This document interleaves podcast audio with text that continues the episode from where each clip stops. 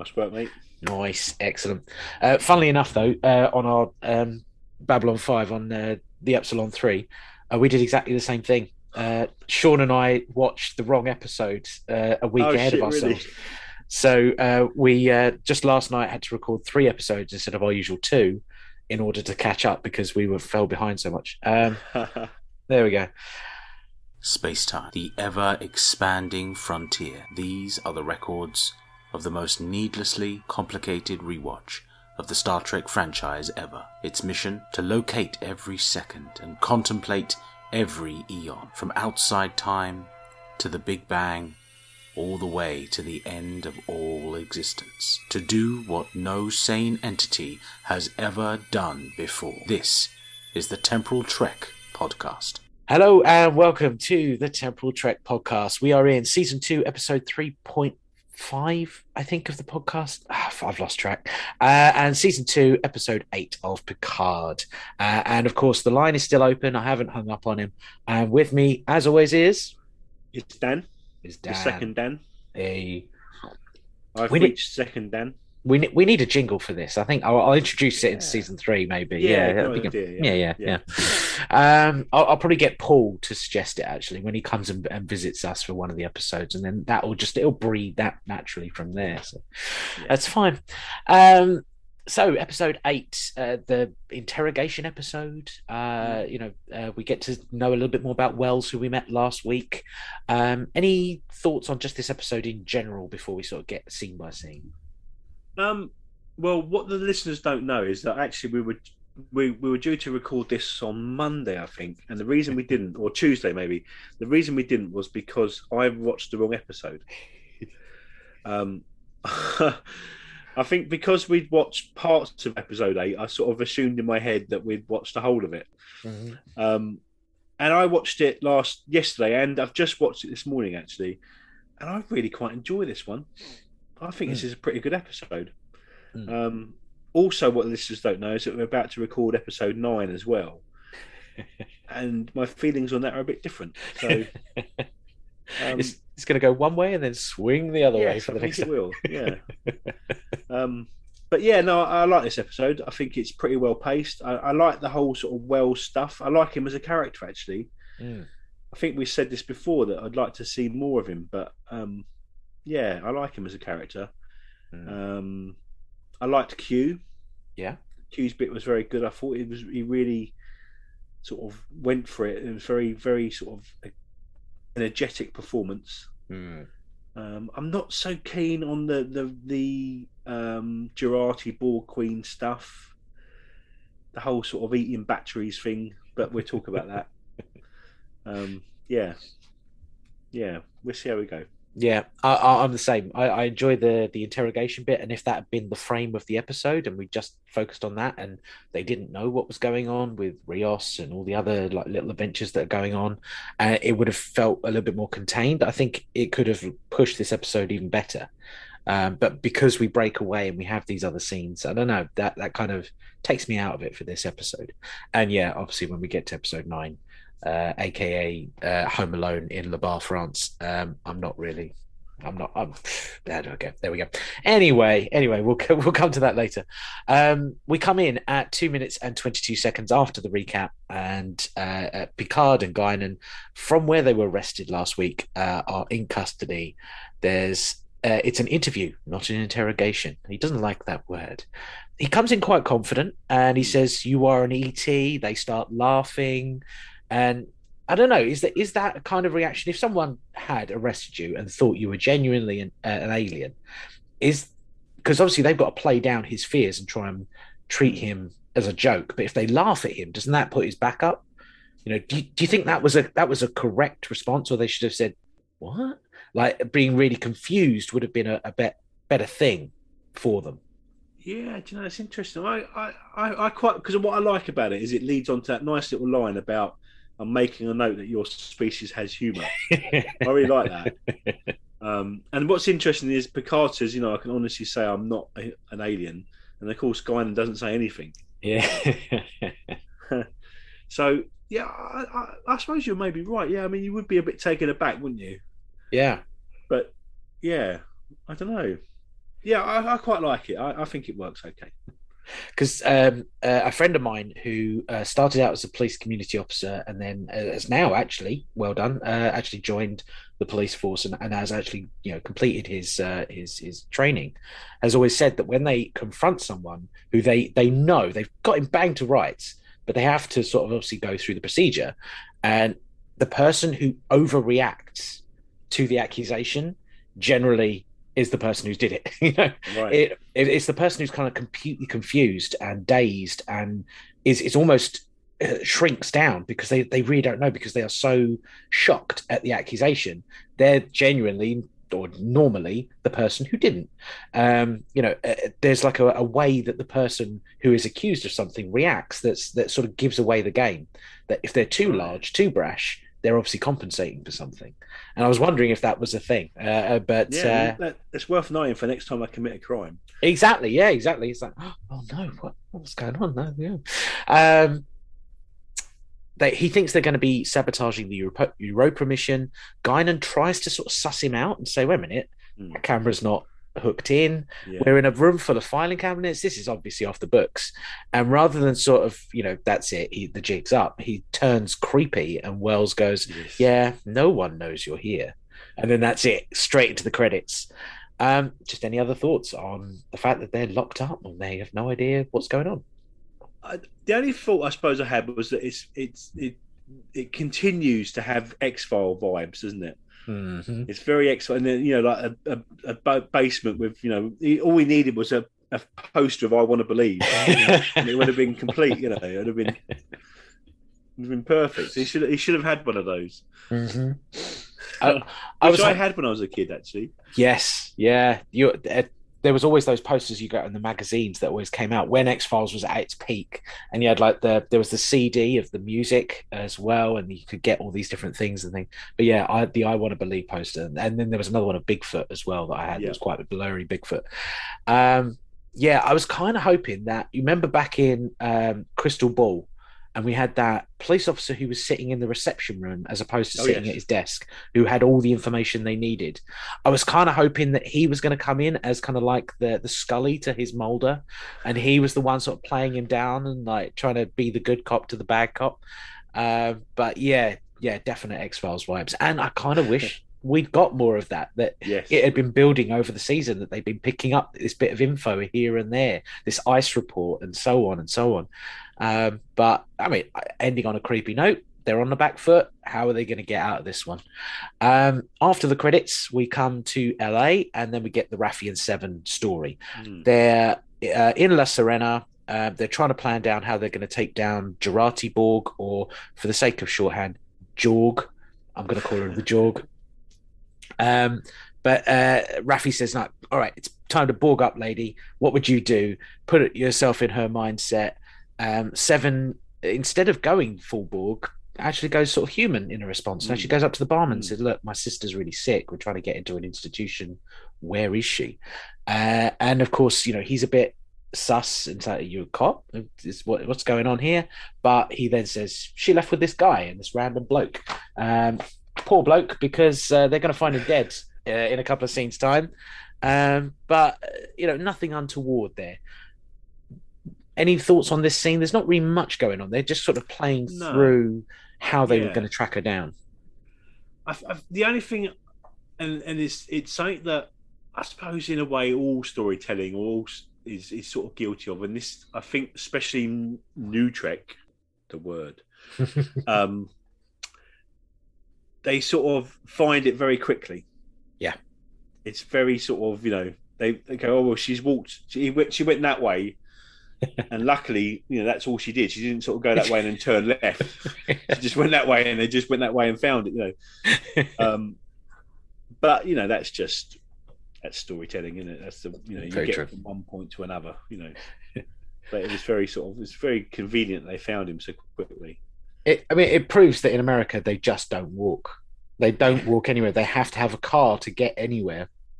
Because if this were the UK and someone committed a crime in East London, by the time that the police have shown up the next morning, like not even just in an hour's time, response time, they could be on the other side of London by now without just a walk. They don't even need to get public transport.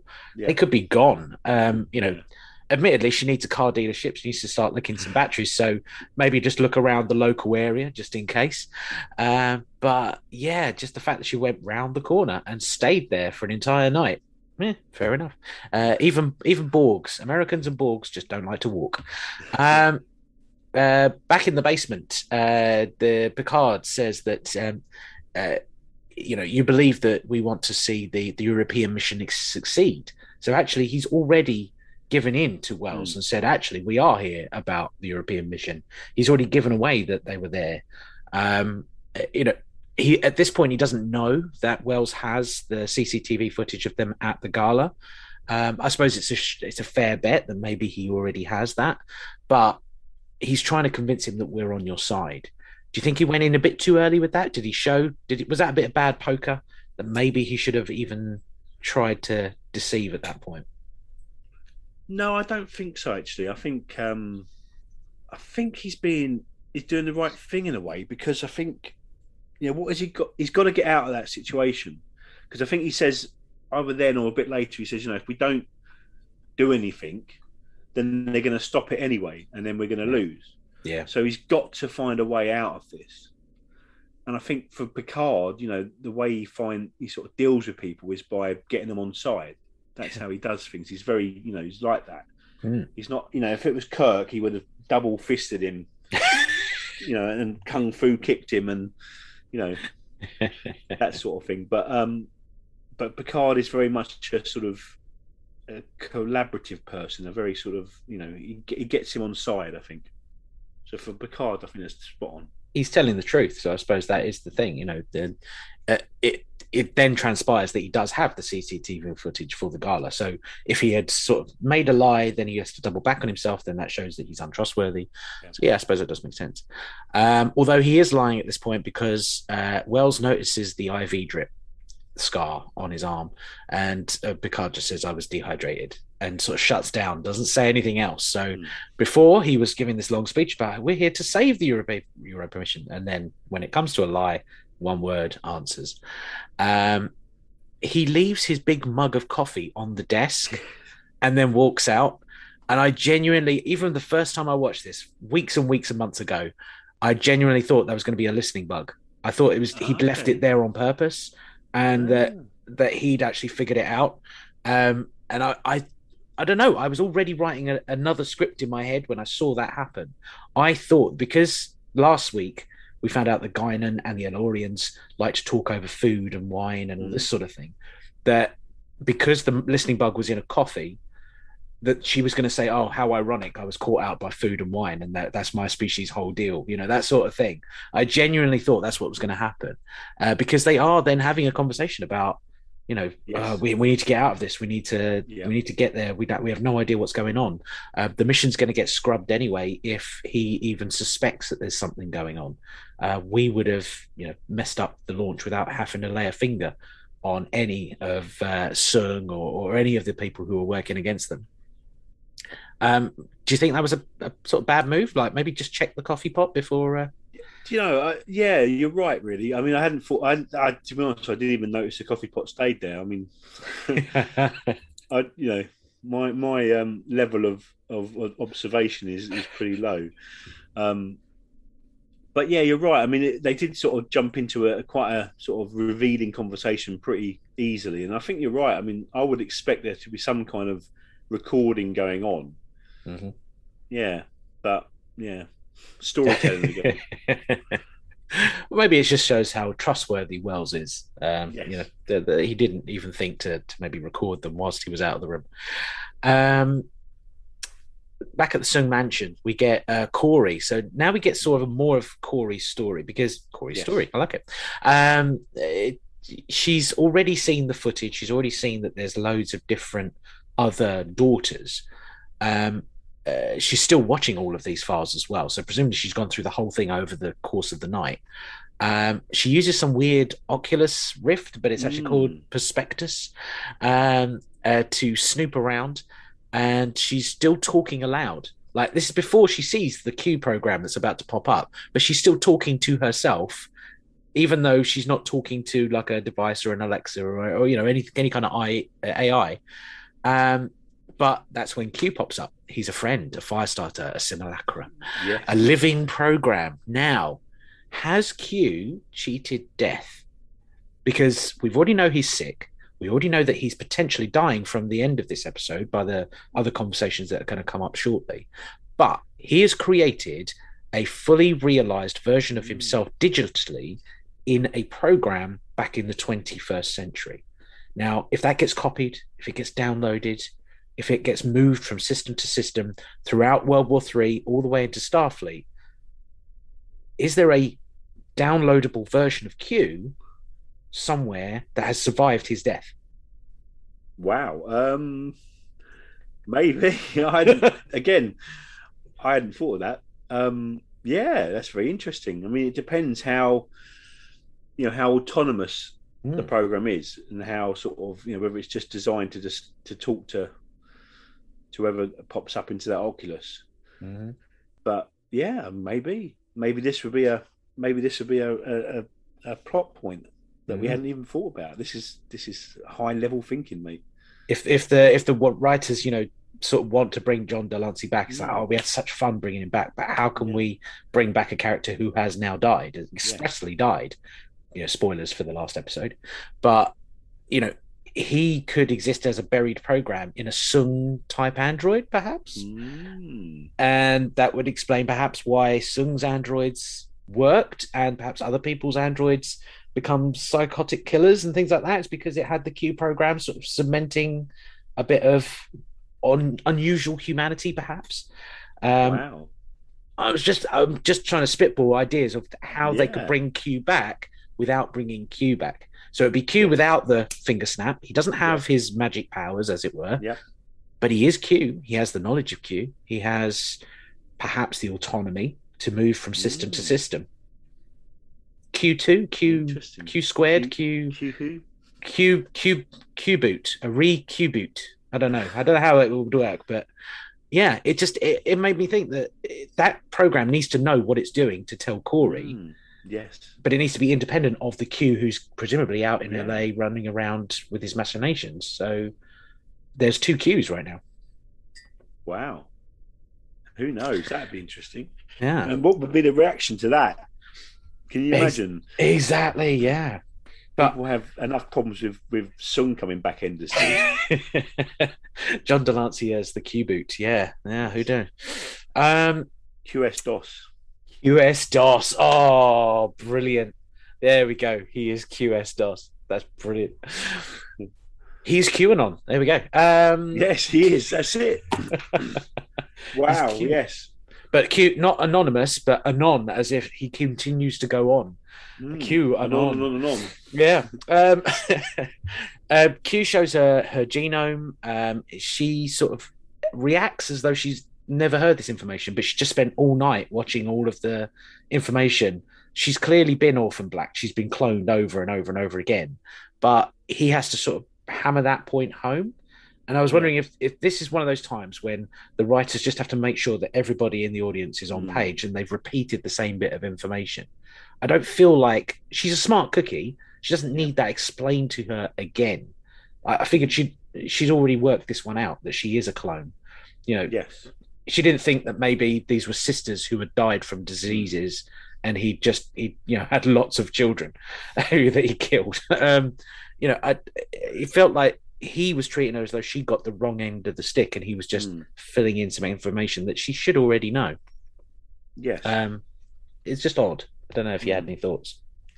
No, I sort of agree with you. You're right. It's again, it is. It's what I can't remember what they call it now, but you know, it's where they do that bit where you know you go, "Oh, we're going to use the warp drive," and and the, the, the new bloke goes, "What's the warp drive?" Yeah. And then you explain it. I can't remember what that's called. It's called something. Um, yes. Yeah, I'm blanking um, as well. but yeah, it's just that, isn't it? It's just you know telling us stuff that we need to know that she would already know. Mm. Yeah. Uh, we're back in LA, and uh, Seven knew what to say to the guy. She's sort of happy with herself in that she can relate to people because she doesn't have a Borg implants. Even though she can think like a Borg, she can relate to people, and she seems to be happy about this. And this is something that sort of sprinkles its way through the season, but it doesn't really get focused on. Mm. And I was wondering if, like, where this ends up and where it goes, having now seen the season, do you feel like this was enough that they, they should have maybe gone into this a little bit more? Because I think I can only count three or four scenes off the top of my head where we see it, but it doesn't really get brought up. You know, um, you're not as fun as Kevin, you know, when they're at the top of the tower. And then she's on the bus and she intimidates the the the yes. punk guy. She has a, a, sort of human way of talking now because she's lost her Borg implants, but they don't really delve into it until this episode, and we're already on episode eight. Mm. It's hmm. taken them this long to really delve into the idea that maybe she feels different in herself. Yeah, I suppose that. Yeah, that's interesting. Again, something that I hadn't really thought about. Um, you're, you're really uh, hitting the notes today, aren't you? yes, a lot of notes. a lot yeah. of notes. um, I guess again, you know, in a way, why why talk about it? You know, it's just, you know, it, it, you don't have to explain everything about, you know. It's almost the opposite of what we were talking about a second ago, where you know we haven't got someone going, "Oh, how comes you can talk to people?" You know, we don't. You don't need that. It's just it, but it's naturally part of the, her new character. Her, you know, as you say, she's lost her Borg implants. Hmm. She feels more connected, maybe, than, than she has for a long time. I mean, I think is it this episode or next episode she talks about Janeway going to bat for her. Yeah, you know, true. She's she's faced a lot of um, prejudice, and suddenly she's in a place where she's you know she's not different. She's the same. Hmm. Everyone else, and maybe she just you know that that leads to a more relaxed more sort of naturalistic way of being. Hmm. But does it need to be explained? Does it just can be, just be a part of the, you know, part of her that True. doesn't need to be sort of rec- not retcon. That's the wrong word, but you know, explained, explored, and things. Yeah, yeah, true. Because it again, I didn't know it at the time when I first watched, but having finished the season, should there have been more of a, a, conversation between Seven and the Borg who's inside Jurati You know, the Borg Queen sort of comes out of her and talks to her. And she talks about how, well, I didn't have my implants and I was able to establish connections. It's still possible without, hmm. you know, forcing that on someone. And then that plays into Jurati's gambit in seasons to come or in episode to come that, you know, you can be a different kind of Borg you could hmm. be you can establish connection without conquering you can actually establish it with a a, a hand of a friendship you know a gesture as opposed to forcing the issue or forcing technology into someone's body when they don't want it um, and i just kind of felt like maybe they should have had that play into where Jurati goes next episode um, and of course we're jumping ahead but you know if i don't know it just felt like it wasn't as explored as it could have been for me at least yeah, and I do know what you mean. I do know what you mean. Maybe that could have been done actually, but I think I don't think it was needed because I think Jurati's, I mean, literally, obviously, her body, but Jurati's sort of connection to the Borg Queen is what's driven that True. that sort of that interaction, that storyline for for the Borg Queen. You know, she's been in, intrinsically linked to Jurati and mm. Jurati's been able to influence her, mm. you know, in a way that no one else could do because you know sharing a, a body. Mm. So I, I think Wouldn't yes, need you could have you, mm. you could have done it, but I don't think you needed to do it. No. Hmm. Good point. Um, they find her licking the car batteries. Um, that she needs a stabilizing element. She needs lithium. Um, I don't know whether I'm going to put in the, the Nirvana song in here, but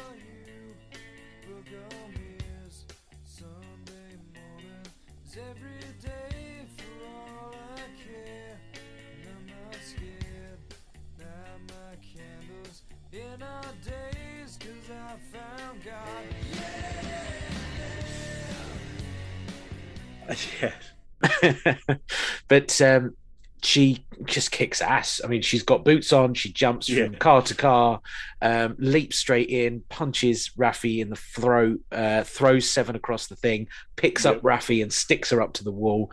Yeah. But Jurati fights back, and it's that Yep. that classic trope of there's someone inside a body that shouldn't be there, and the person inside is fighting back. So we've got that hope that Jurati can hold back the Borg, and she runs off. Um, that's it. Pretty much, it was a good fight scene. I thought it was Yeah. quite quite fun just to see, um, you know, someone in a red dress just completely kicking ass. Um, uh, just a- any other thoughts on on the fight scene? Did, did you believe the choreography was a bit too wiry? Did they throw him a bit too far? it was a bit, yeah. Um, uh, for, for first thing, I'm amazed that Seven ever stood up again. yeah, that was a proper quite- throw. to- yeah, I mean, you know, I, I think I would have been sitting down for a while. I would have just said, like, I, I think I might need to take a break here. Um, yeah, I, I don't know that sort of thing running across the bonnets. I don't know if I liked it or not. I'm not sure. Hmm. It's sort of a bit. I don't know. I don't know, but yeah, you know, it it, it was it was quite action packed. There's no doubt about it. But True. you know, but yeah, I'm surprised that Seven was walking after that. I know, yeah. I just like the fact for the next two episodes, she's just sit, still sitting there going. Yeah. There's those paramedics have come in and they're sort of Yeah. helping her out. Just, just winded. I'm really sorry. She'd just be Oh. absolutely off her nuts on painkillers, wouldn't she? just telling everyone she loves him. I love Yeah. you. What do you think, Seven? Oh, I don't know. Uh, who? Where? There was one time there was this doctor that I knew. He was made of a hologram, and uh, he fed me some cake. And so she's, she's sorry, she's off her tits. I'm really sorry. Uh, Um, uh, back in the basement, um, Wells has made a connection. Uh, he starts to throw reports at them. There was some Hmm. crazy guy from uh, the ICE got picked up, and yeah. then they read out the statement, and he gets hold of the com badge as well. It's like, uh, how long is it going to take my boys to pick this apart and this sort of thing? Um, uh, any thoughts? I mean, we mentioned this weeks and weeks ago when he made that statement. Um, how much we enjoyed Yes. uh, the fact that he was just literally telling him the truth, and the guy just didn't believe him.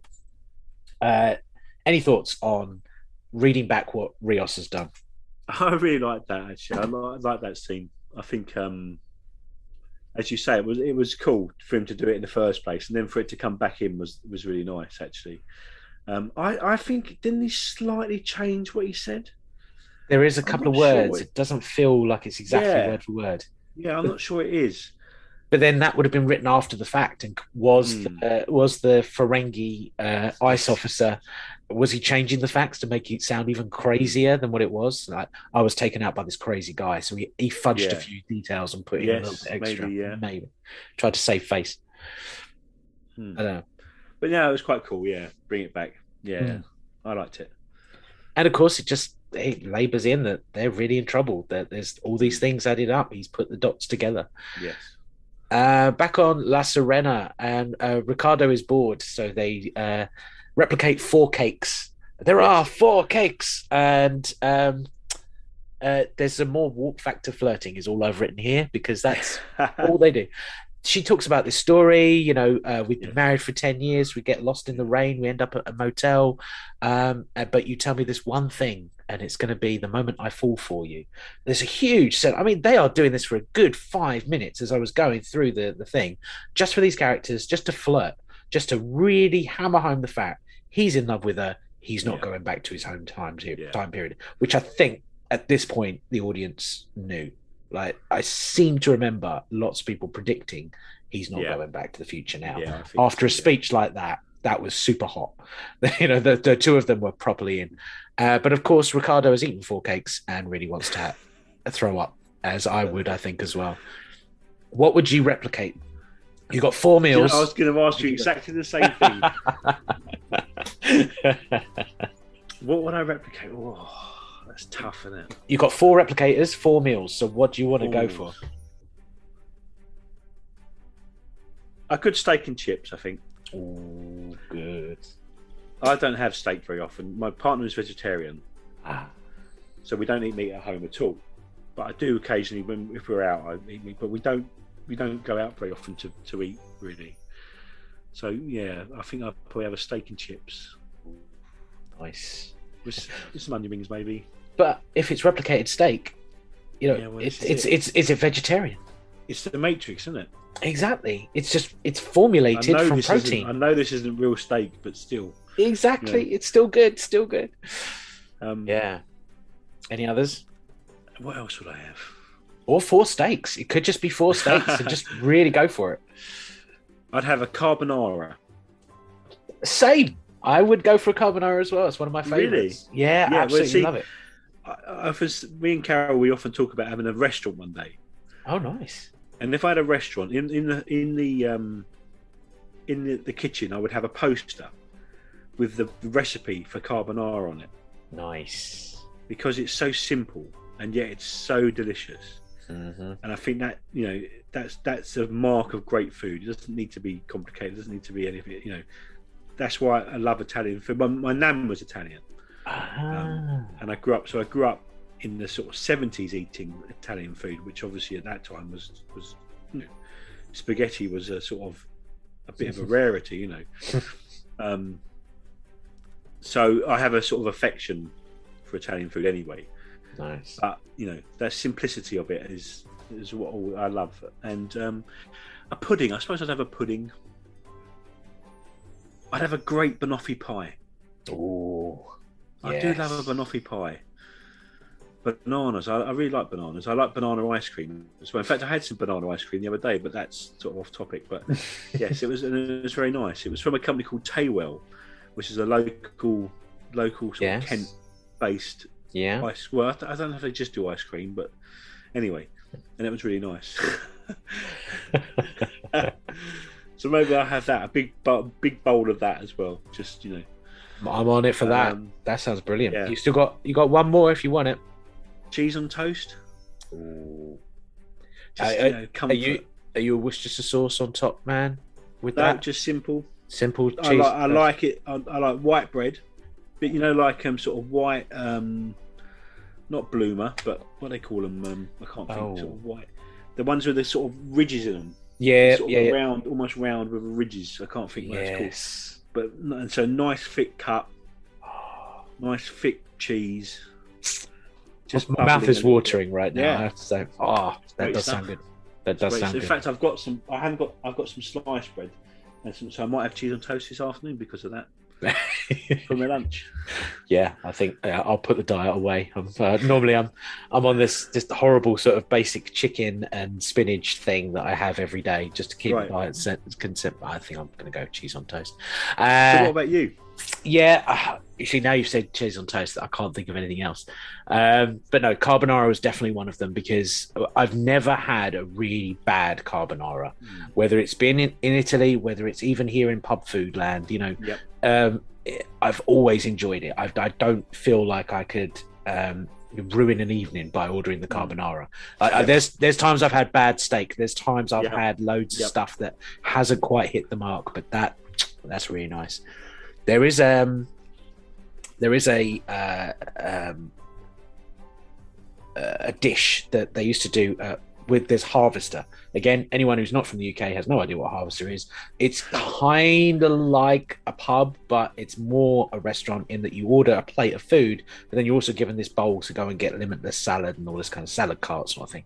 It's kind of like um, oh god, what is it? Olive Garden over in America. It, it's sort of the similar thing. You order a main, but you've got other sides as well, and then infinite breadsticks over there in the Olive Garden.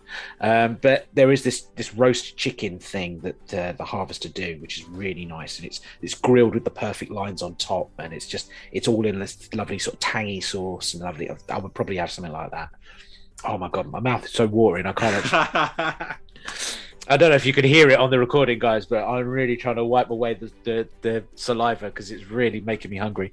Um, and then Chinese food, I absolutely adore. Yeah. Uh, a nice bit of um, uh, chicken chow mein, bit of egg fried rice, and maybe some sweet and sour sauce written into it, uh, and then you got um, you got pr- some prawn crackers as well. But then uh, prawn or pork balls, the, the fried balls in like the batter and stuff. Oh, mm, ah.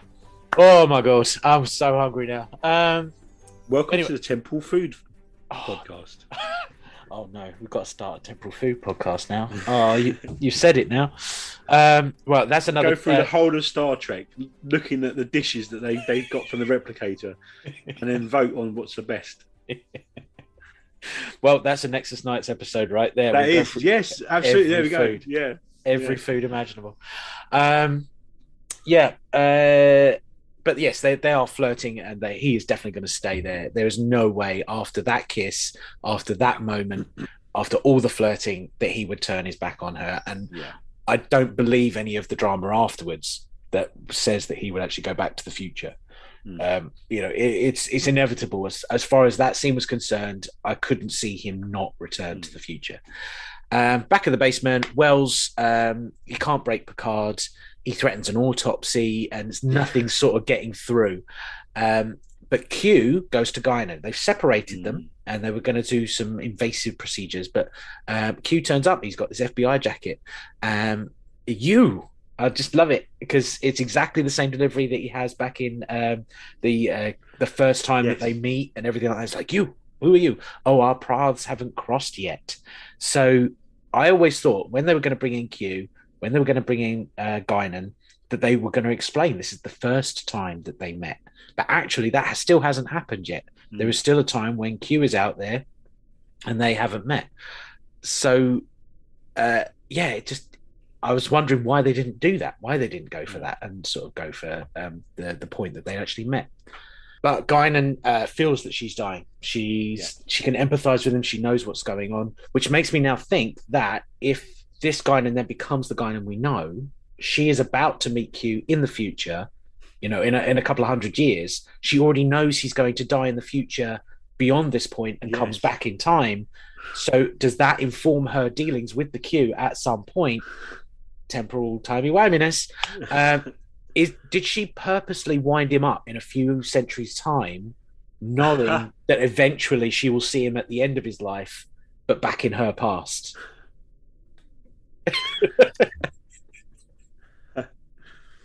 I'm going to say yes. Why not? I, I have no idea, mate.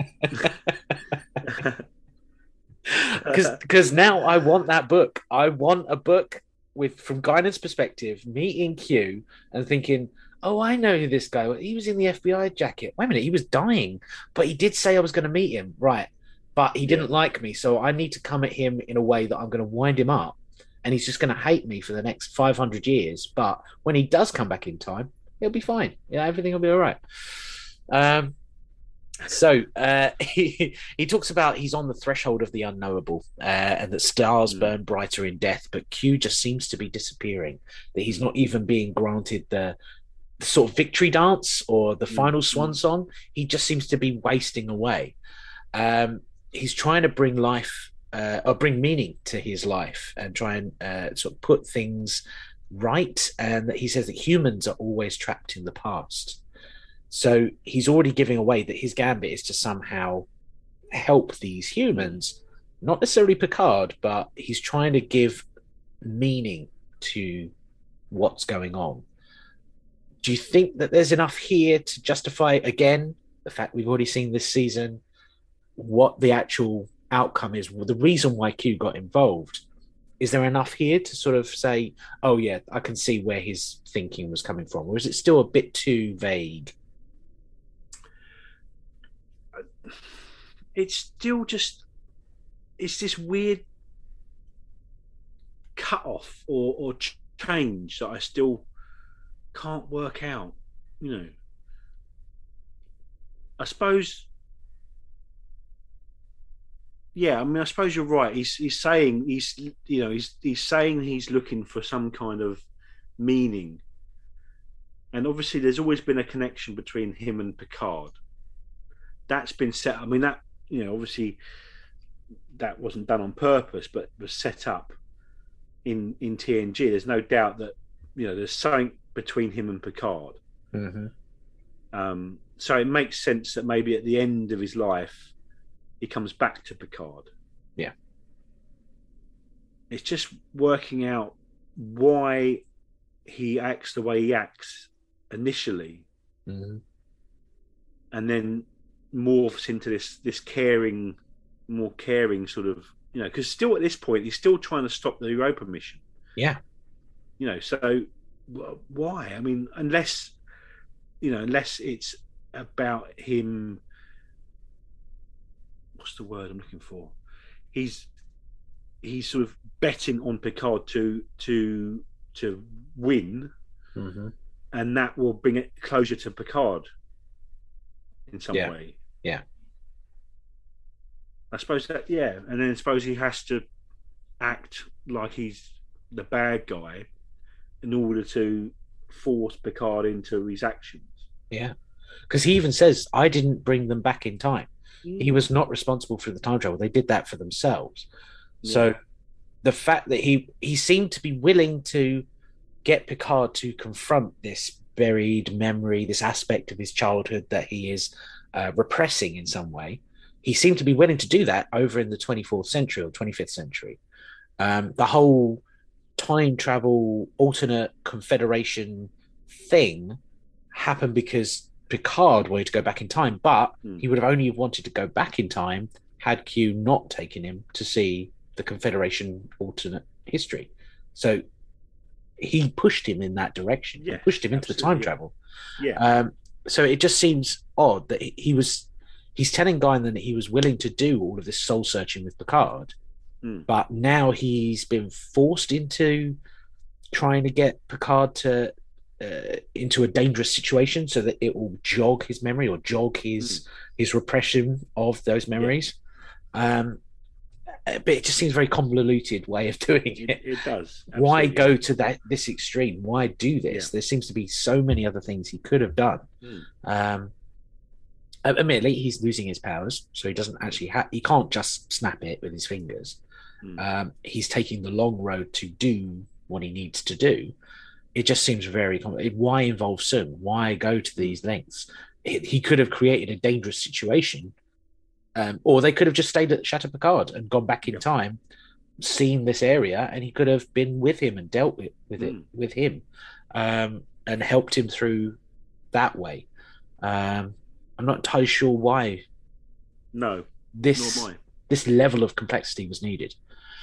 Um, other than the fact that they're writing a TV show. Yeah. Uh, Soong Mansion. Uh, Adam has woken up from his hangover after uh, Kore has already seen all of the information with this Q program.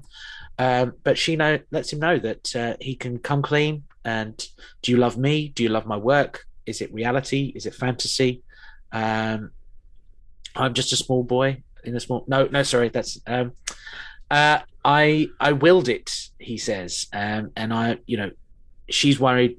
You willed me into being, but are you worried about losing me or your legacy? That's what it really comes down to. And he just doesn't answer. He doesn't even Mm. lie to her. He doesn't even say, "Of course it's you." You know, all this kind of stuff. He can't even bring himself to say because he actually knows he really just cares about the work. He doesn't really care about Kore the person. He calls Kore the project. Um, but she uses the cure and she runs off. He does seem genuinely worried Yes. about her her state Yep. of being. But again, is that because he's worried about losing his last project, the last one that he ever built? Any thoughts? Yeah, I think um, I think you might be right. I think there's a bit where he says when she leaves the, the building, where he says something like "You you're nothing without me," or Mm-hmm. which yeah, it suggests there's a, a real hardness and and sort of nastiness there, Mm-hmm. which suggests that he does think of her as a as a project, as a, a what's the word, a product maybe almost. Um, but I, I do think you're right. There's also a moment where you know he's worried about her stepping onto the grass and stuff. Yeah. and going out, so he's worried about her. Hmm. Um, I don't know. It's interesting. Um, I don't really like this whole the whole Kore storyline. To be honest with you, Yeah. I found it a bit. I mean, it, again, it gives him motivation to to act the way he does. Yes.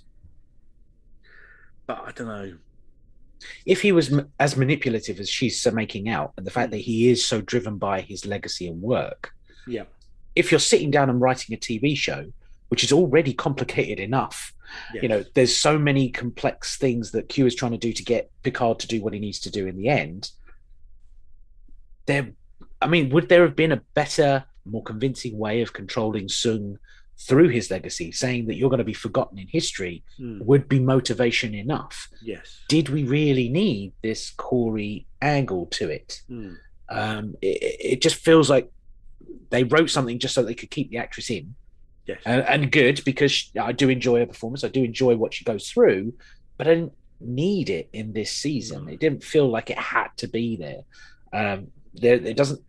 It seems superfluous to what's Yeah. going on, and eventually, again, thinking forward, thinking to the last episode, where she ends up. Where did that Mm. come from? yes.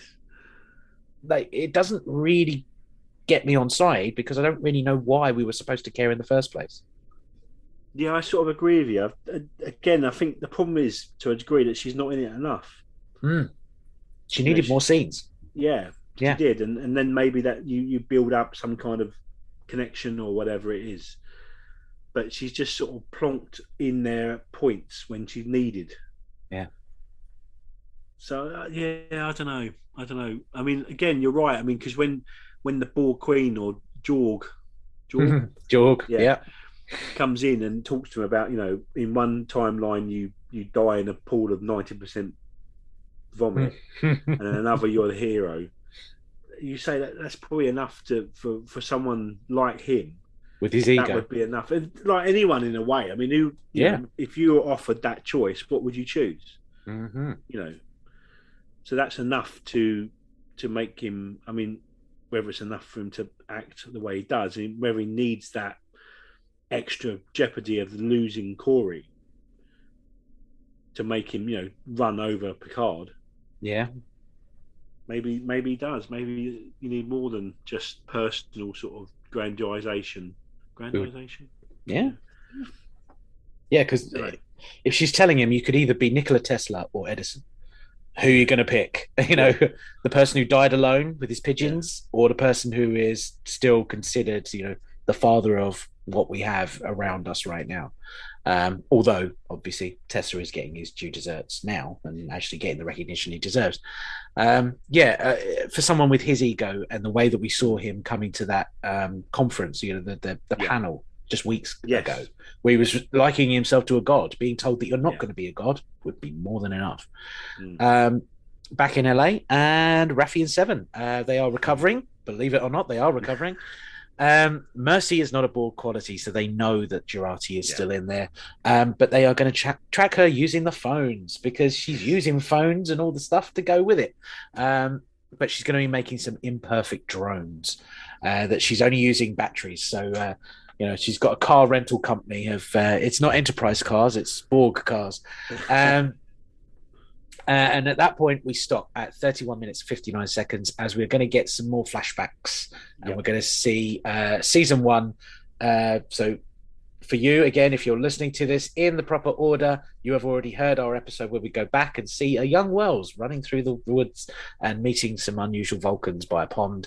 Uh, but if you haven't already seen that and you are listening to this and then going back to listen to that, I don't know why you do it in that order, but you did. Um, uh, you can then come back at 33 minutes and 58 seconds.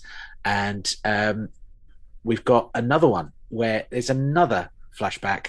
Um, and we find out that af- actually Raffi has manipulated Elnor. So this is a conversation now for our future.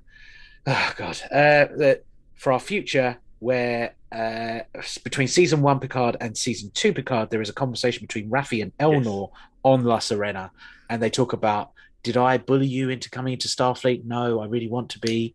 It's still his choice. Now he's got perfect candor and all this kind of stuff, and then we come out again. Uh, so yes, we have come back into time again as well. Oh God. Um, they find her location. They've tracked her on the mobile phones, and they come back in. Um, Soong Mansion. Uh, I assume a lecture on futility of resistance is not necessary. Uh, I love it when they they have they've got the catchphrase, but they have to figure out a way of getting around that catchphrase by writing it in a very long-winded way. Um, the way she said it, who was that for? Like, that was for the fans, yeah. it was for the fans, wasn't it? Yeah. He he has no idea what resistance is futile means. No. He's he's not that Soong. He's not the Soong from the 25th century. He's a No. Soong from yeah. Never mind. Um, back in the basement, and Guinan projects herself to Picard. Mm. Again, a brand new skill we have never seen before, and probably will never see again. Um, but she has a bleeding nose, just like Eleven from Stranger Things. Every time she uses her powers, this seems to be a standard again. This is a new trope for the superhero era that we live in. If you use your powers, but it's somehow mental and projectony and projections and all this sort of stuff, you have to bleed out of one not- nostril, not both, just one. Um, just because it looks cooler that way. Um, Picard reacts to her, but Wells doesn't. He looks Hmm. over to the side, like, what the hell's going on? So she's Mm. beaming into his subconscious, but not Yep. necessarily Wells, but tells him humans live in the past. There's something else going on. Um, he's a haunted man. So Picard Mm. now has the advantage. He, you know, if they're playing poker, he's just realized he's got the ace up his sleeve. He can now say, I recognize a haunted man. Um, what am I to you? And Wells says, You're the thing in the night. And then we're going to get more flashbacks. Uh, we stop at 36 minutes, 52 seconds. Now we're completing our season one episode again. So we've got more flashbacks there. And then we come back at 38 minutes, 43 seconds. Any thoughts on the projection and Picard's finally getting the upper hand? Yeah, I mean the projection is again, you know, comes out of nowhere. I can forgive that though. I, I don't mind that. You know, I think um, canon is there to be respected, but to be manipulated as well, and Absolutely. to be changed. Not changed necessarily, but expanded upon. Yeah. So I can live with that. You know, there's there's no, never been a time I don't think where they've said, you know, that she can't do that. Yeah. It's not like you know that that breaks a rule that was No. set in TNG or anything. So Exactly. I can live with that quite happily.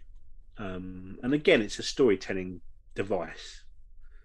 Um, I think, I think she says a bit later on that humans are the only ones that have this are stuck in the past, and that I find strange. I mean, I don't know. Mm.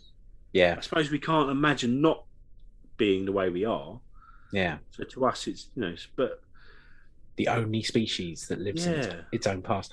I mean, Yeah. what about the Bajorans? I mean, Well- uh, think think of another species that kind of look like us, other than tiny little nose ridge.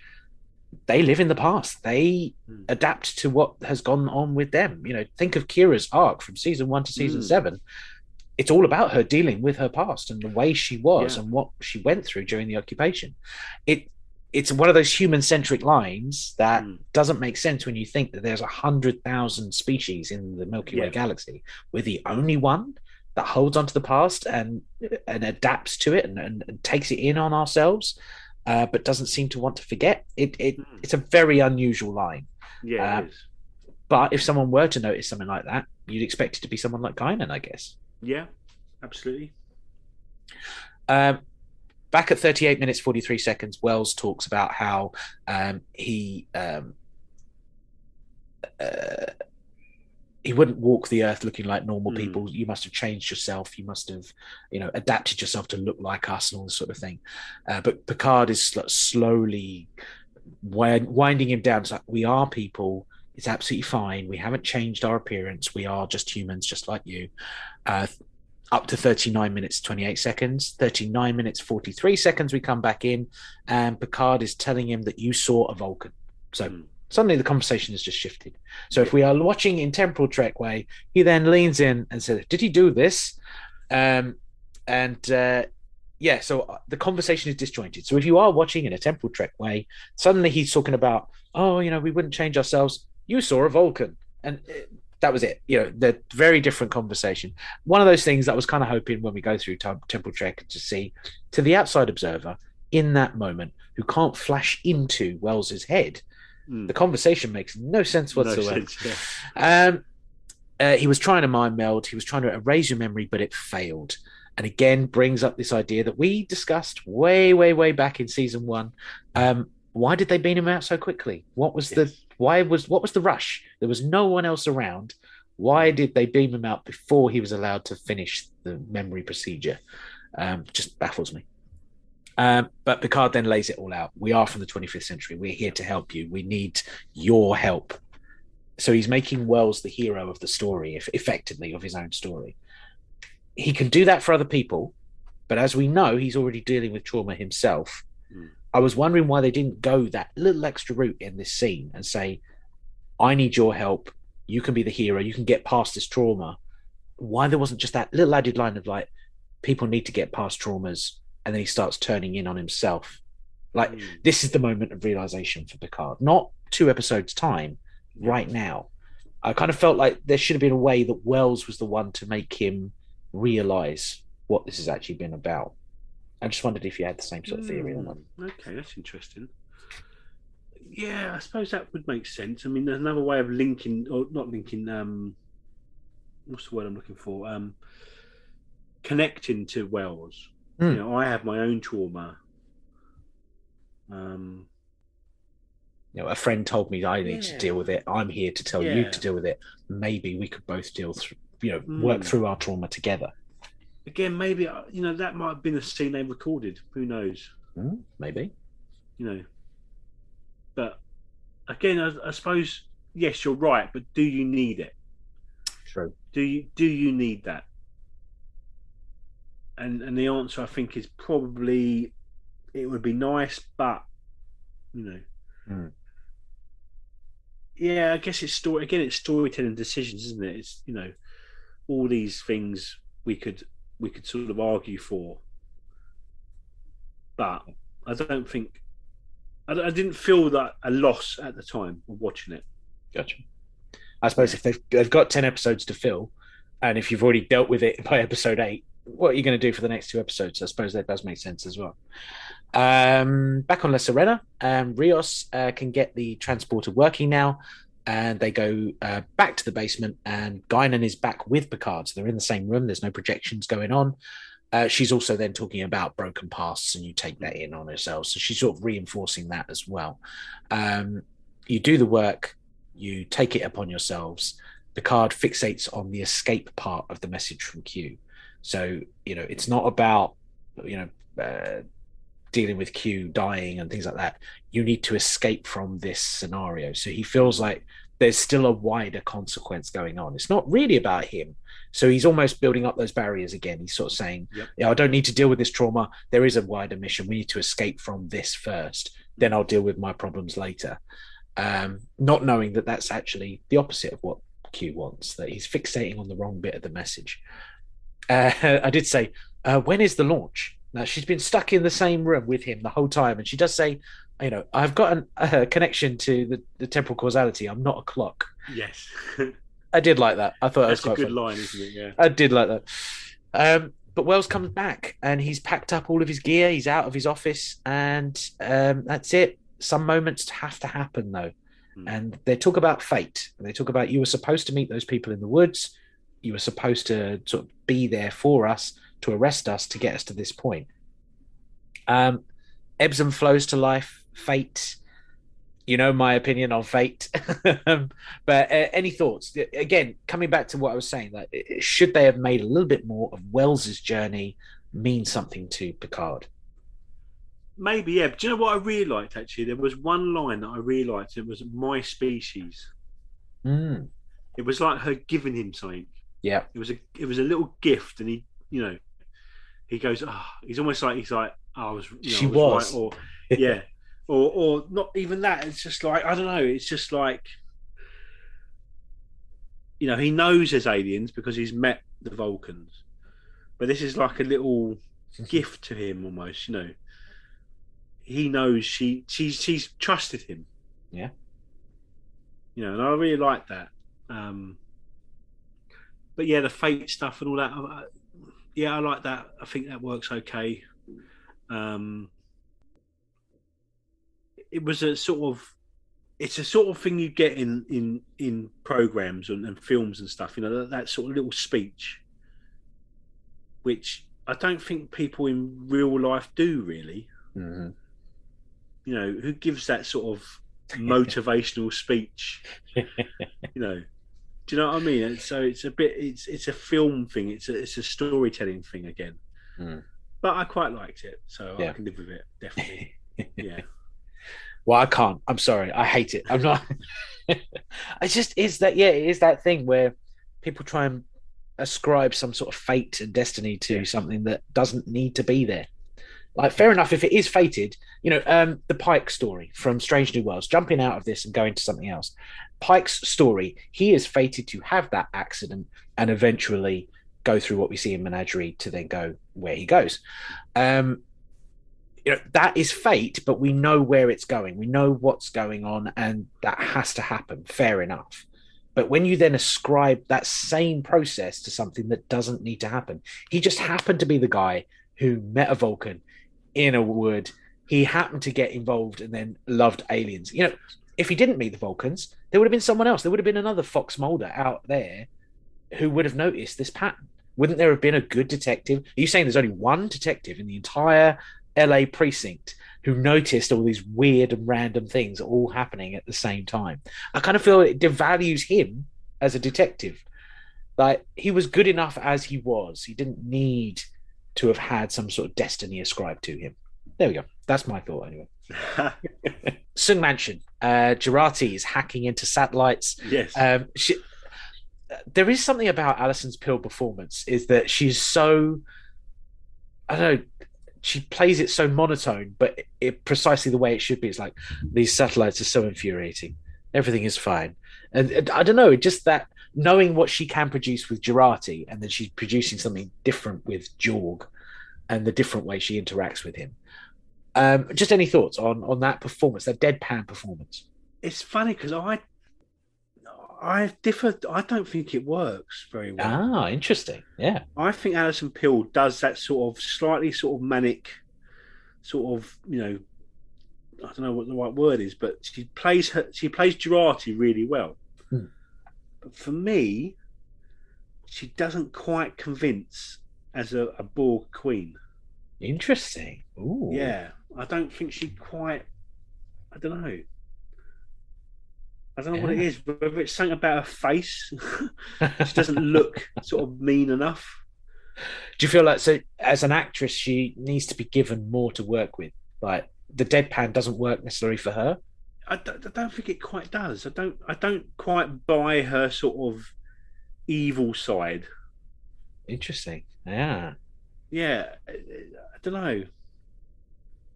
Yeah, I, I like it. Yeah. I- yeah. I can't really explain it more than I don't think she's quite suited to that sort of character. I don't think the actress is suited to be the Borg Queen.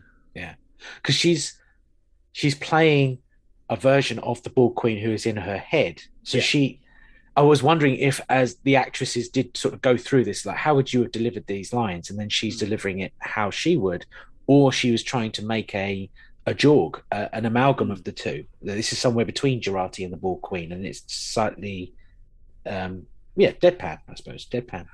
I think at this point, and a few, I could probably, if I went through, I could find others. But at this point, she is the Borg Queen. She's in the body of Jurati, but she is the Borg Queen.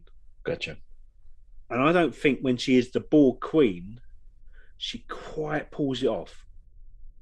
For me, Nice, interesting, interesting. See, yeah, I you see, I quite liked it because I thought it, it was enough of a differentiation between Jurati and a Borg Queen. Hmm. But yeah, um, yeah, I, I I I quite liked it. I don't know why. I just I enjoyed her sort of flat delivery of you know these Hmm. satellites are infuriating that you can be the Yeah, father yeah. of the future and all this kind of thing. Um, but it, it did make me think at this point the Jorg, the Jurati Borg, the Borg Queen, is manipulating Soong. He's already been manipulated by Q to do a certain mission, and that sort of failed in that regard. Yeah. Now he's being manipulated again by Jurati. Who was doing the manipulating? Did Q engineer this situation so that Jorg would eventually find him and that he knew this was going to happen? Again, why with this level of complexity? If he knew there was going to be a Jorg who eventually goes to Soong, who eventually then will go the whole hog next uh, episode and in the final episode as well. Q didn't need to get involved with Soong from the get go. Mm. There didn't need to be that extra Mm. level of manipulation. He could have done that earlier. And I just, again, it doesn't seem like we know who the agent of chaos is in this episode.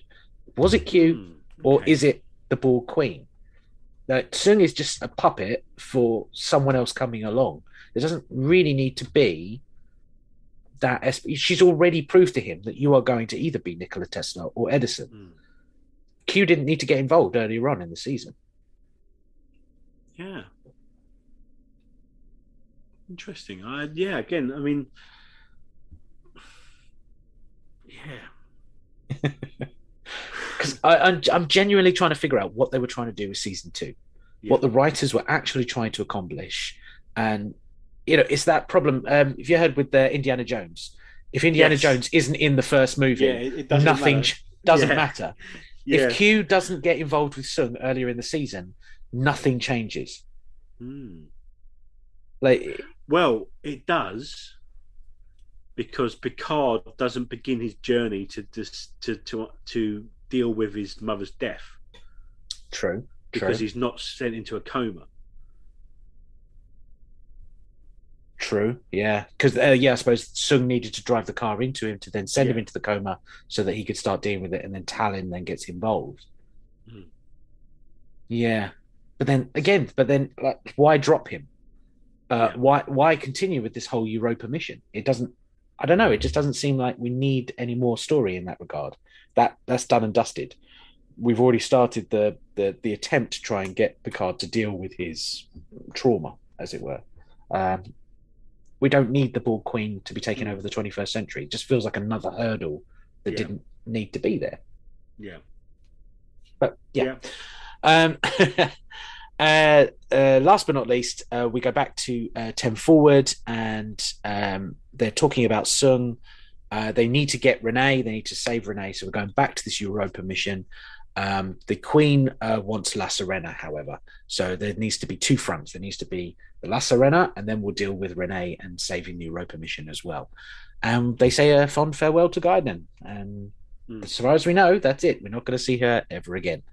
Um, back at the Soong Mansion, and Spearhead Operations have provided a SWAT team. Now, it's a SWAT team of about five people that I could Yeah. see in that room, and you know, the Jorg sort of places her hand and assimilates them in a kind of a, you know, if you bought your assimilation from Wish, it's a very basic, basic version of assimilation. Um, but I only saw five people in that room on the SWAT Yeah. drones. And that's a point I'm going to bring up next week. Uh, of how many drones does she actually have? And that's it. The episode ends at the end. So it's a nice, straightforward episode here. No timey wiminess at the end. So, generally speaking, any consequences from this episode? Does it does it really matter? What's the continuity here? What does it set up for us? Well, I suppose you did mention going and meeting Q, so that's Mhm. really the only continuity thing I think Mhm. that I can think of. Um, yeah, that's all I can think of for that. Anything Yeah. else? I can't. I can't really think of anything. I mean, it's it's it's personal for Picard. He helps Wells through his personal journey. Um, so now there is a an FBI agent who now definitely knows there are aliens on the planet. Maybe that's a continuity there. Um, but again, we won't really know any more about that until episode's time. Um, yeah, she now has an army. The the Borg Queen now has an army. That's going to be a consequence probably just for next week, and maybe not anything after that. Um, yeah, I can't really think of anything uh, that's big and major. Something we really need to know. Um, but Q is dying, so it has been confirmed by this episode. Um, so there is, I suppose, that as well. Uh, alterations, expansions, we don't really need to go into. We've said this many weeks. Uh, you know, it's hard to alter and expand when Yeah. we're talking episodes over a season as opposed to one episode at a time. Um, uh, so we'll probably sort of jump over to uh, recommendations. Just this episode on its own. Is this a good sort of sit down episode? Let's learn about some characters. Let's you know see where the plot's going, or does it need a lot more feed in? Do you need to have seen a lot of those other episodes for Star Trek fans? Yeah, I think you still do, but I think I could quite happily watch this again. Hmm. Having seen the whole season, I think you need to have seen. Oh, sorry, up certainly up to this point. Yeah. you need to have seen, but it's one of those episodes I think um, if if it was on, I would watch it. Having seen the other stuff already from from the you know, so yeah, I think I enjoyed it. I thought it was a good episode. Yeah, good episode. Do you feel that that also is the case for non Star Trek fans? Would it be a good sort of entryway into learning some more things for the characters? That, even if you just wanted to get to season two Picard. You just can't without watching the rest of the season, and, and I think you can't really watch Picard without watching TNG. Yeah. What, in a way, what would be the point? I mean, I, I suppose you can do that because you don't need to know the history of Picard necessarily. He's just a character, but you know, you lose so much Mm. without that. I think. Yeah. So I think yeah, you, you, you just these these seasons you can't recommend to non Star Trek fans. Yeah, it's really tough because you might then think, well, does Kore Kore go on to become like this major character because she's just Mm. walked off? Is she going to come back in TNG and they mention her? And no, no, no, that's fine. Uh, what about Guinan and her projecting powers? No, we're never going to see that again.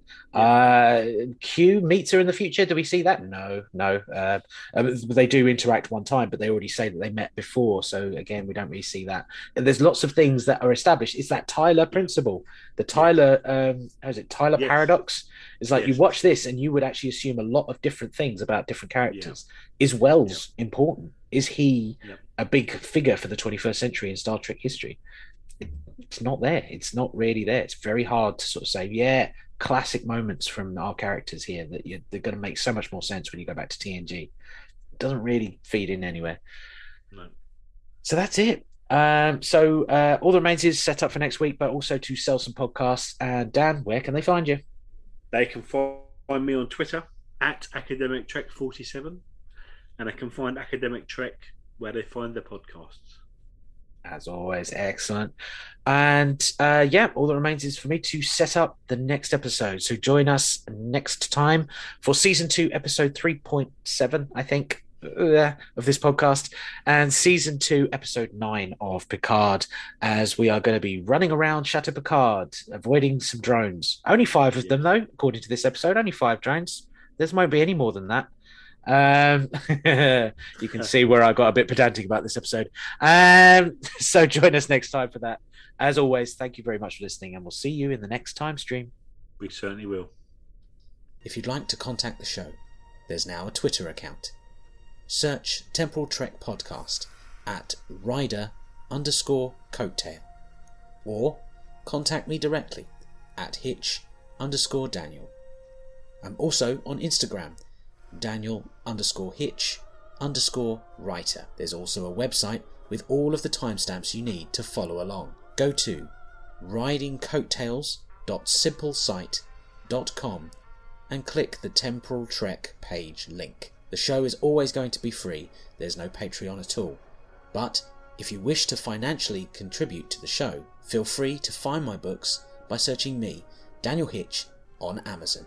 And we'll catch you in the next time stream.